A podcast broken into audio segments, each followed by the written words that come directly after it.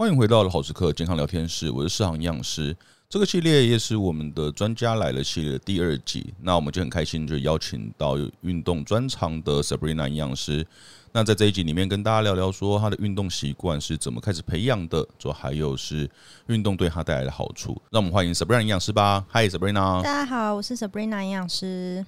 哎、欸、，Sabrina，我知道你其实平常时候都有在运动，而且其实在粉丝页上面都有跟大家分享一些运动的好处。对的。那我想聊的是说，欸，其实我觉得很多人不喜欢运动。你一开始也是就是这种运动卡吗？我觉得我天生 就有点是运动卡，因为我从小就是我爸妈他们就也蛮爱运动，然后那时候其实就是从游泳开始，所以我觉得，欸，我是旱鸭子哎，真的假的？但是我有潜水执照。嗯，是。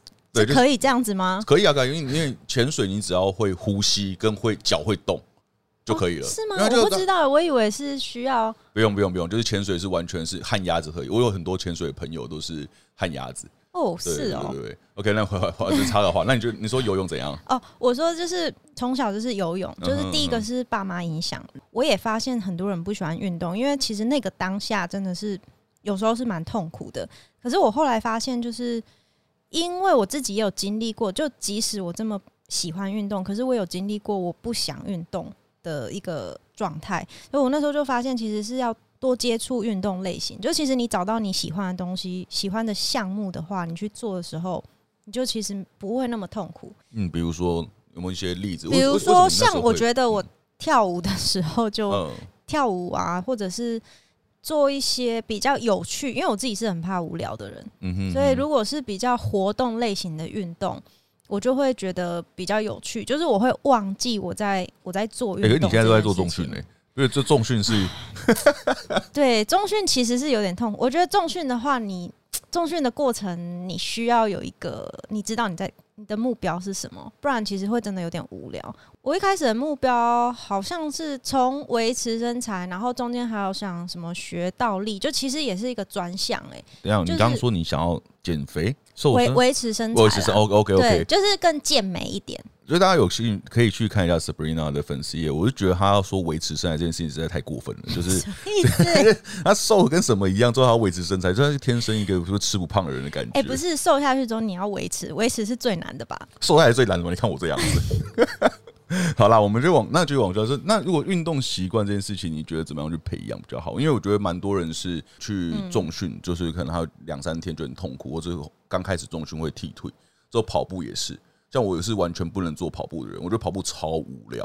哎、欸，我之前也是、欸，哎，我后来是我真的觉得是为了一个什么目的，然后你去跑的时候，然后达到的目的或突破，也不是牺牲，对，你就是会往你的想法就会不太一样。因为我之前是为了我就是爬山，但是我觉得我的心肺没有我的肌力那么好，所以我就是用跑步，因为跑步就是就是随便就可以跑，就我也不用到哪里，我只要到户外或者我在跑步机上面，我就可以训练。嗯哼，我懂意思，就是说，其实也是鼓励大家，你要设定一个目标，之后你就可能会为了这个目标而去努力。那只是运动，只是一个。像我健身，我也不一定是，我也不一定是真的，就是像大家想的那么死啊。其实我都会叫我教练 把我弄得有趣一点。我觉得我会在一个玩乐之中。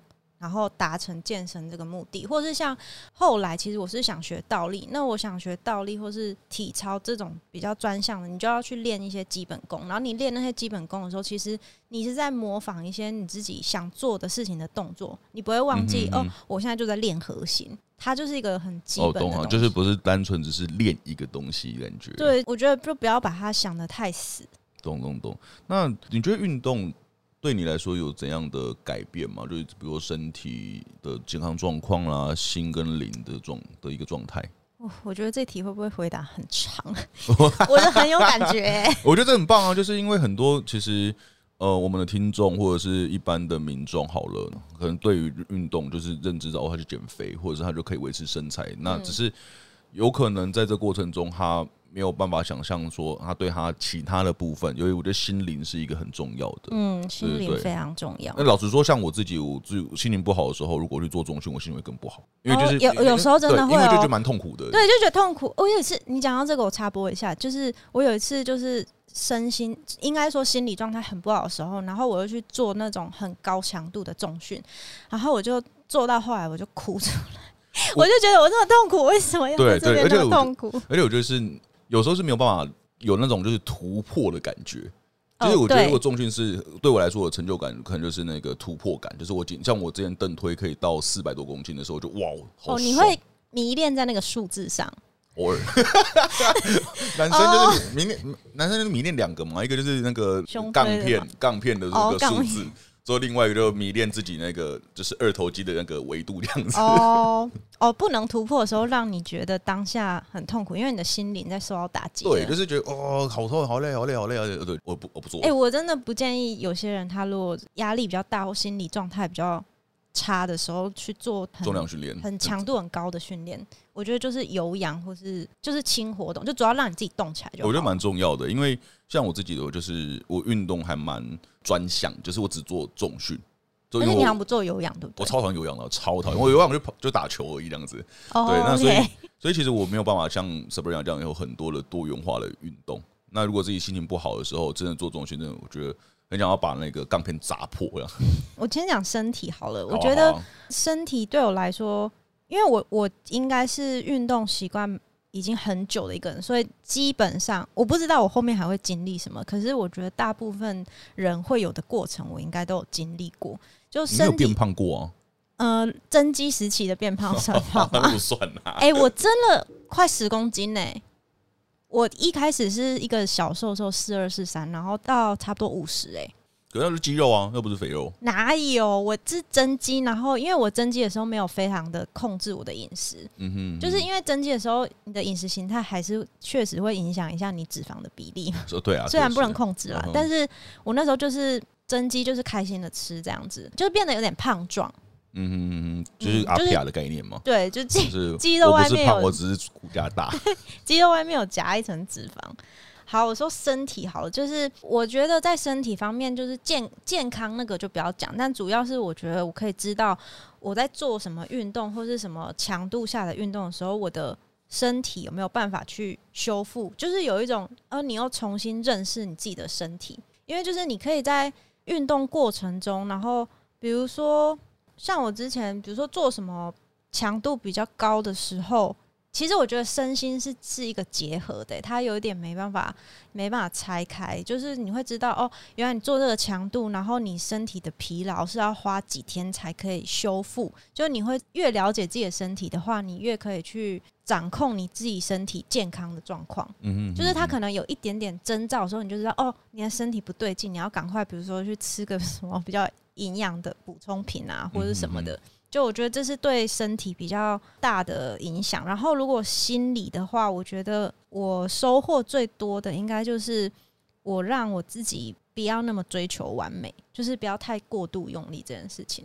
就是我我也之前会一直追求，比如说我有一阵在练引体向上的时候，因为我的目标就是要到十下，因为在那个过程里面，你就是得失心会很重，你没有办法很轻松去看待这件事情。然后我觉得。在那个过程啊，或是像我增肌的时候，我后来其实因为我有多囊，就是这应该蛮多女生会遇到的。然后那时候我要减脂的时候，真的是怎么样都瘦不下来。我觉得那时候又加上压力的关系，让我的压力荷尔蒙也很高。然后我觉得那整个过程就是你的心态怎么去调整，因为毕竟我以前是个蛮瘦的人，然后在那个。你知道在那个胖的状态瘦不下来，然后那时候又要上一些节目，就会有些人会觉得，然后节目不是镜头又放大，就觉得嗯，你怎么变胖？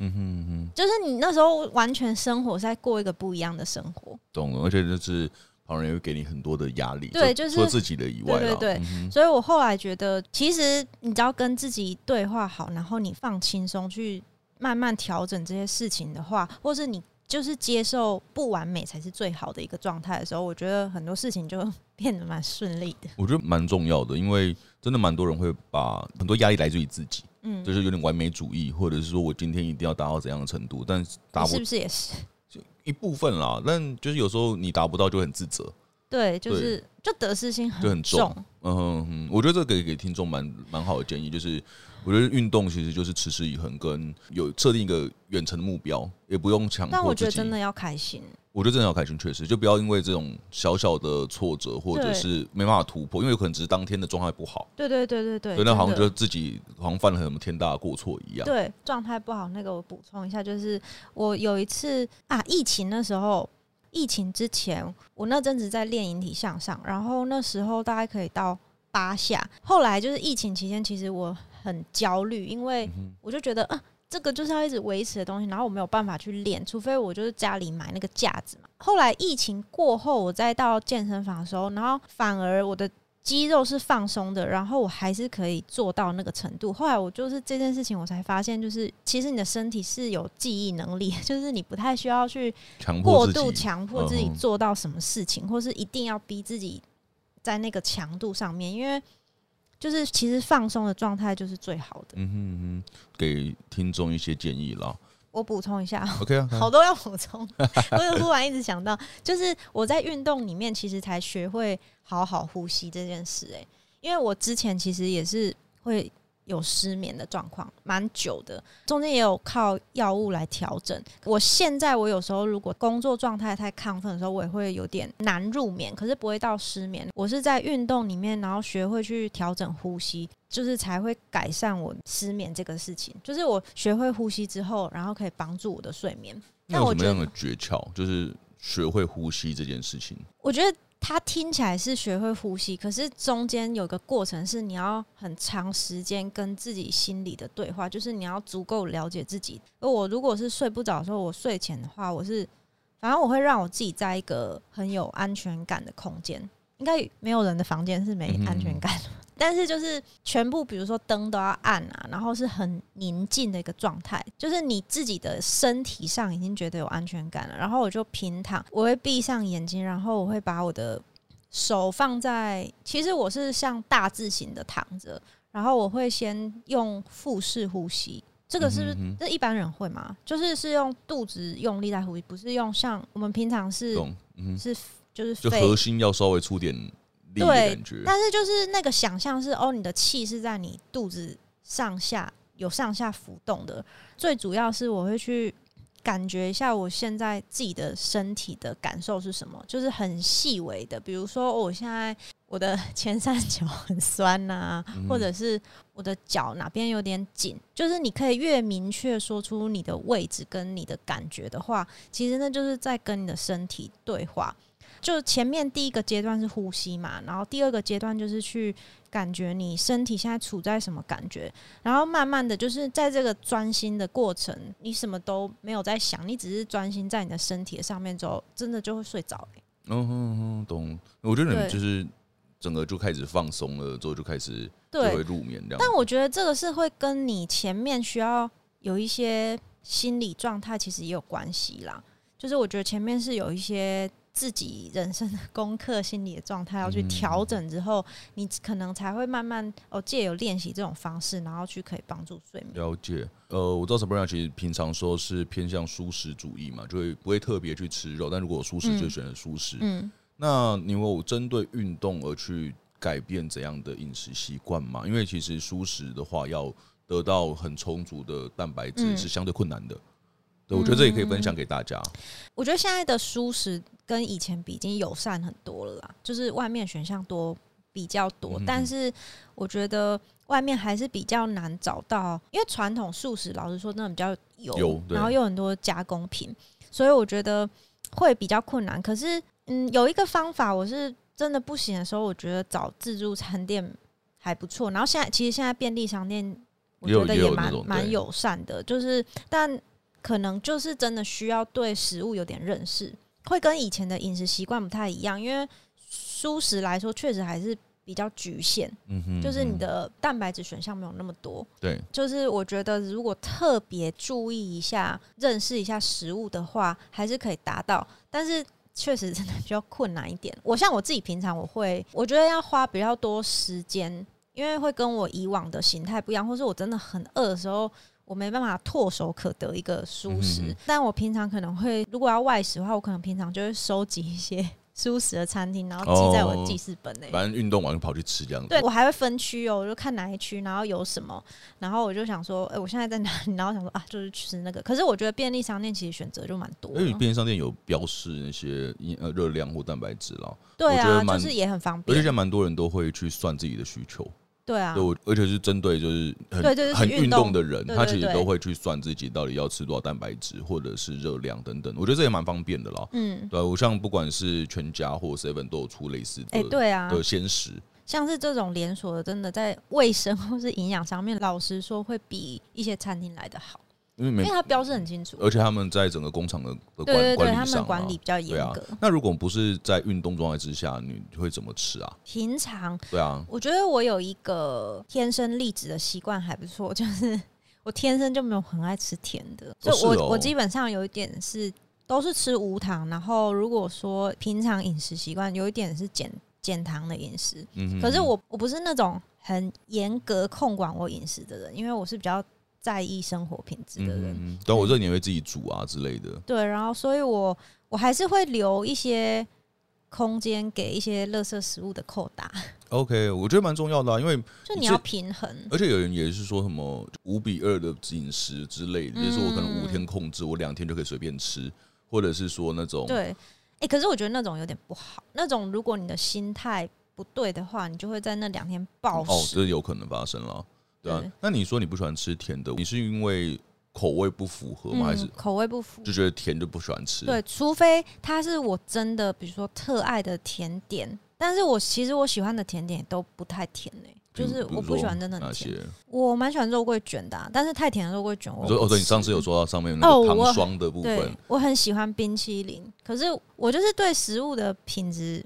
要求有点高，所以那种一般的糖很黏腻的那种冰淇淋我不吃。那真的蛮难挑的，因为因为是说都超甜的、啊，我觉得。对，所以我其实吃到甜点的话也也还好，就不会有。那我觉得要要要讨好你还蛮难的，因为男生都、哦、真的真的，我就是一个很难，我就是很难搞的人。对，而且我平常。就是我觉得身为营养师好处真的就是你，就你还是可以吃到一些乐色，可是你就是不会特别发胖或者什么的。那说你啊，我就会啊。你会吗？我会啊，我就是。我觉得你可能是没有认真在做这件事吧。哎、欸，我这食量不大，好不好？而且我没有很喜欢。我跟你讲，没有，你是压力胖。我非常确。我觉得我真我认认真觉得水有热量，因 为我觉得我连喝水都会胖的人。我每次看到你，都是觉得整个就是爆满着压力荷尔蒙的。我现在是爆满了脂肪啊！好好，那我们拉回来，拉回来，因为现在蛮多人在讲运动补充啦。那你有在吃一些运动补充品吗？就比如说，就是呃，肌酸也好，或者是那些？哎、欸，其实我没有、欸，哎，都没有。而且，嗯，我分享一个，我之前在增肌的时候，我其实那时候自自以为自己是不易胖的体质，但确实那时候也是。然后我就我就去喝那个高热量的蛋白，嗯嗯，乳清粉，然后后来就是瞬间吗？对，我就是瞬间，后来觉得不是很 OK。我以前都会补，但是现在我比较尽量就是追求一个从食物可以摄取，我就从食物。那些补充品真的是，我觉得在不得已，你比如说你真的很忙的时候，或者是你真的没有时间，我才会去补一些东西。但是我不会平常刻意就去补，因为我觉得食物还是一个最最最基本的东西。而且我那时候补那个乳清，我后来觉得。我整个体质改变，也有可能是我的那个体重增加速度太快，所以有点影响我的荷尔蒙，我就变得那时候多囊的体质更严重。嗯，然后我那时候睡觉还会盗汗什么的，就真的是湿到冷醒的那种，衣服湿到冷醒。对，我那时候整个荷尔蒙就失调，所以我其实不太建议大家要去刻意补充这些东西。我觉得。基本的，你就先把基本做好。对，先把基本做好。你真的不行，我们就是再再想办法。可是不用真的不用刻意去补那东西。我觉得，因为之前不是会有一些人说，就是里面会有一些什么动物荷尔蒙会影响嘛？我知道理论上真的是不会，可是我觉得这个东西有点。有点是体质，就像有些人那个吃豆类什么那些，他也不会胀气。可是豆类明明就是容易胀气的东西。可是我觉得我的体质就是不适合，就不适合这个东西。懂懂懂，因为刚刚有提到说多囊这件事情了。那多囊其实，在现在女生蛮常见的。我觉得可以用多囊，我真的是可以聊很多。我们以后可以开一集多囊达人。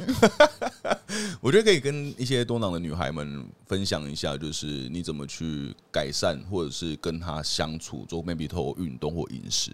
就我跟以这个题目当成一个 ending 或者是下一场的引子，我觉得这蛮好，因为我觉得很好。对，因为我们之前有出过一些多囊的内容，对，其实分享或者是留言都还蛮多的。我想相信这应该是大家很多女生会想要知道的事情。嗯，那我们可以先从运动来说好了，对多囊这边。好，因为我觉得多囊这件事情有时候是多囊引起肥胖，还是肥胖引起多囊，有一点不可考。就是你不知道你现在鸡生蛋，蛋生鸡，对，不知道是一个什么状态。可是我觉得运动上面，我自己是建议，其实有氧、有氧运动会比起重训来的重要一点呢。